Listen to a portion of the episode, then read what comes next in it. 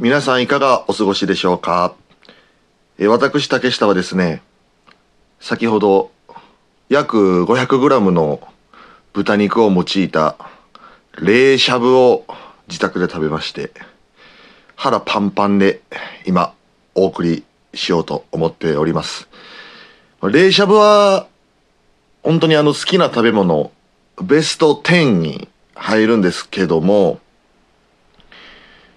なかなか夏以外であの食べられる方少ないんじゃないでしょうか。僕はあの一年中食べます。というのもですね、名前が悪いんじゃないかなと思うわけですよ。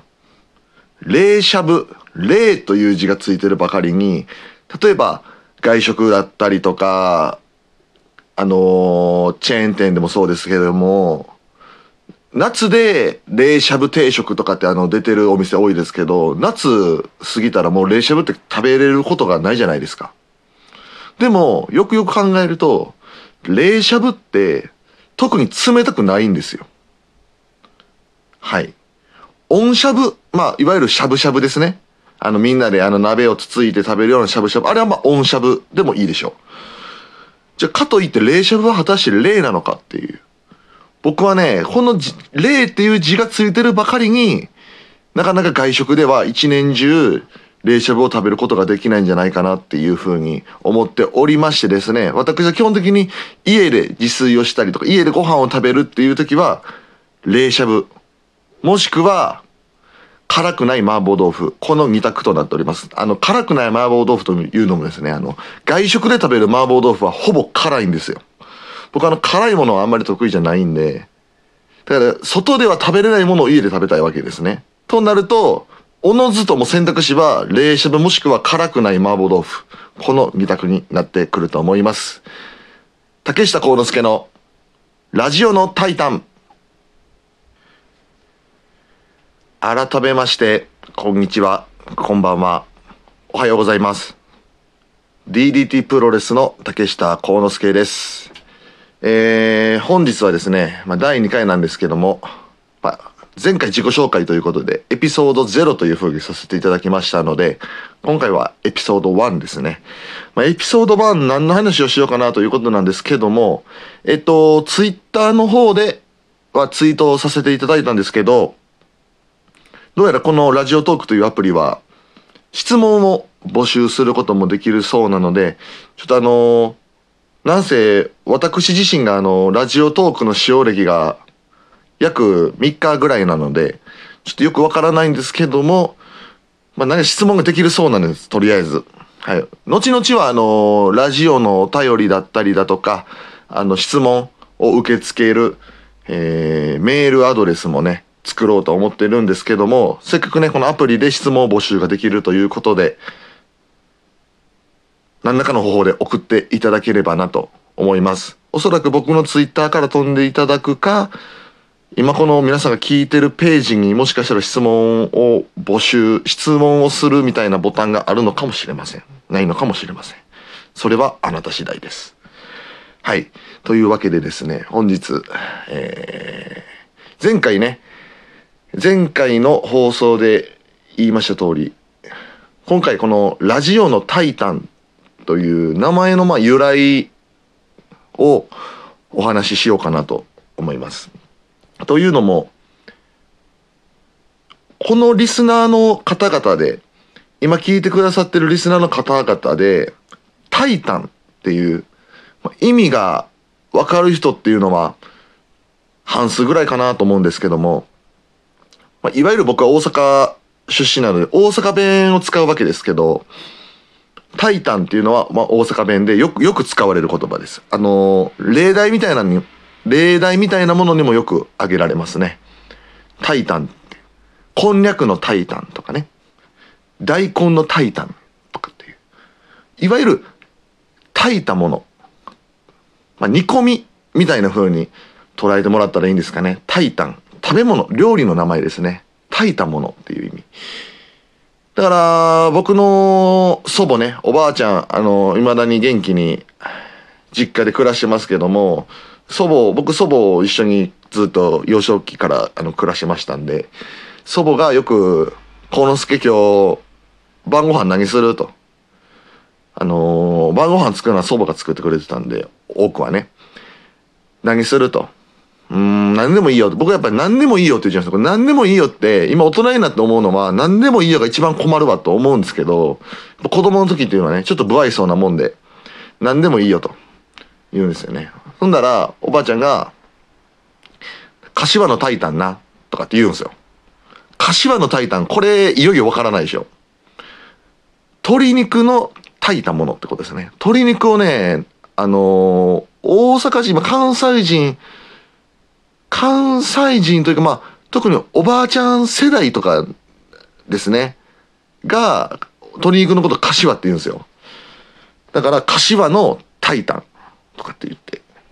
で、そのタイタンは炊いたものってことなんですけど、まああのーあなんか大阪の人がやってんのかなっていうふうに分かりやすいかなと思ったのと、まああのーまあ僕プロレスラーなんで、プロレスの話がほとんどなんじゃないかなと思われるかもしれないですけど、まあプロレスの話でもいいんですけど、まあ僕結構おしゃべり野郎なんで、話したいこといろいろあるんですよね。はい。なんで、もう本当ごちゃ混ぜというか、あのーごちゃ混ぜで美味しく食べれたらなという感じでですね。大体ね、大体、あのー炊いた、炊いたんね。いわゆる炊いたものって何でも炊いたら美味しいんですよ。だし、本だし入れて、醤油と、まあ、みりんとかで味付けして、そこに大根とか、まあ、何でもいいですよ。まあ、まさにお、まあ、おでんがそうですよね。あの、長時間、あの、一日でも何でもつけておいて、ぐつぐつ炊いとけば、何でも美味しいんですよ。はい。だから何でもね、ラジオで、これラジオ感覚で聞いてもらえれば、あの、わけのわからん話しててもね、ああ、なんかいいこと言うな、みたいにね。な、ならないかもしれないですけど、はい。っていう感じの意味で、ラジオのタイタンっていう、あの、ハッシュタグ、タイタラジオっていうね、ハッシュタグにしようかな。はい。ラジオのタイタン、もうラジオタイタらね、あのラジオのタイタンのラジオっていうのはそのあれですよ。この皆さんが聞いてるこの概念、概念ですからね。ラジオっていう概念をラジオっていう僕表してるのであって、決してあの小学生とか中学生の時のあの技術の授業とかで作るあの機械化されたラジオじゃないですよ。あんなん炊いたら食べれませんからね。はい、壊れるし。食べられへんし、あの、聞けなくなるし。はい。じゃなくて、この、あくまで概念の話をしてますから。何でも本気で、あの、唱えないでくださいね。はい。まあ今、おばあちゃんのね、あの、柏のタイタンにするわっていう話がそうですけど、それでちょっと思い出したのは、あの、おばあちゃんのいわゆる関西弁ってその、ちょっとこの古い関西弁なんですよね。よりこう、癖の強い関西弁というか、まああの、僕らの、僕親戚結構6人ぐらいか、7人、8人か、わからんけど、まあ結構いて、結構みんなあの、未だに正月とかには毎年会って会うんですけど、いとことか。みんなあの、親戚児童は僕のおばあちゃんのことをね、あの僕のおばあちゃん、僕らのおばあちゃんですね。僕らのおばあちゃんを、ドラちゃんっていうあだ名で呼ぶんですよ。はい。ドラちゃん。ドラちゃんなん、その名前の由来は、まあ、もうほんと見たまんまで、あの、身長140センチぐらいしかないんですけど、あのー体重多分ね、推定ですけど70キロぐらいあって、二二頭身なんですよ。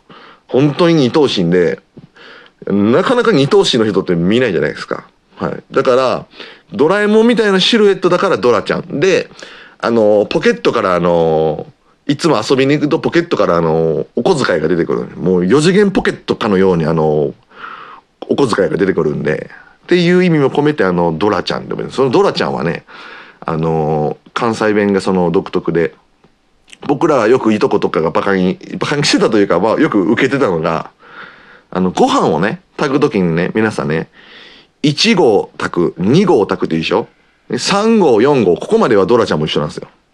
で、1合、2合、3合、4合ときて、その次が、ゴンゴーっていうんですよね。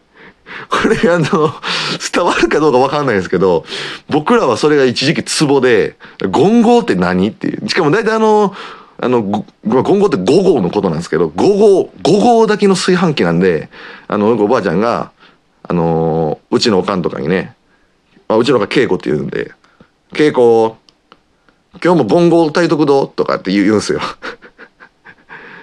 ゴンゴでええかとかって言うんですよ。ゴンゴって何？って多分誰かが、いとこの誰かがね、そこに過剰反応したんですよね。それが面白くて、はい。ゴンゴゴンゴって。ゴンゴって言うし、あと、何でも3つけますよね。何でも3。あのー、なんだろうな。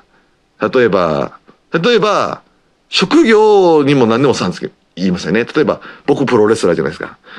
幸之助、大変やな、プロレスラーさんは。とか、なんかちょっと、あの、聞く人が聞くと皮肉に聞こえるかもしれないですけど、何でも3をつけるんですよね。いや、今日行った美容師さんなとか。いや、みたいな。そんな感じでね。まあ、あの、ドラちゃんももう、僕と同じイノシシ年なんで、何個上なんやろ ?60 個上になるのかな？ほんな僕が今、70、えー、25やから70、ん ?85 になるのかな？まあね、ドラちゃんも、はい、あの、元気でね、まだまだ、健やかに成長していってほしいですね。はい、もう身長は縮まる一方かもしれませんけど、体重はどんどん増やしてもらってね。よく食べますから、ドラちゃんは。はい。もう好きなもんいっぱい食べて、元気にやっていってくださいね。というわけでですね、もう本日も12分がやってきてしまいましたので、また次回エピソード2でお会いしましょう。それでは、おやすみ、おやすみ、おやすみ。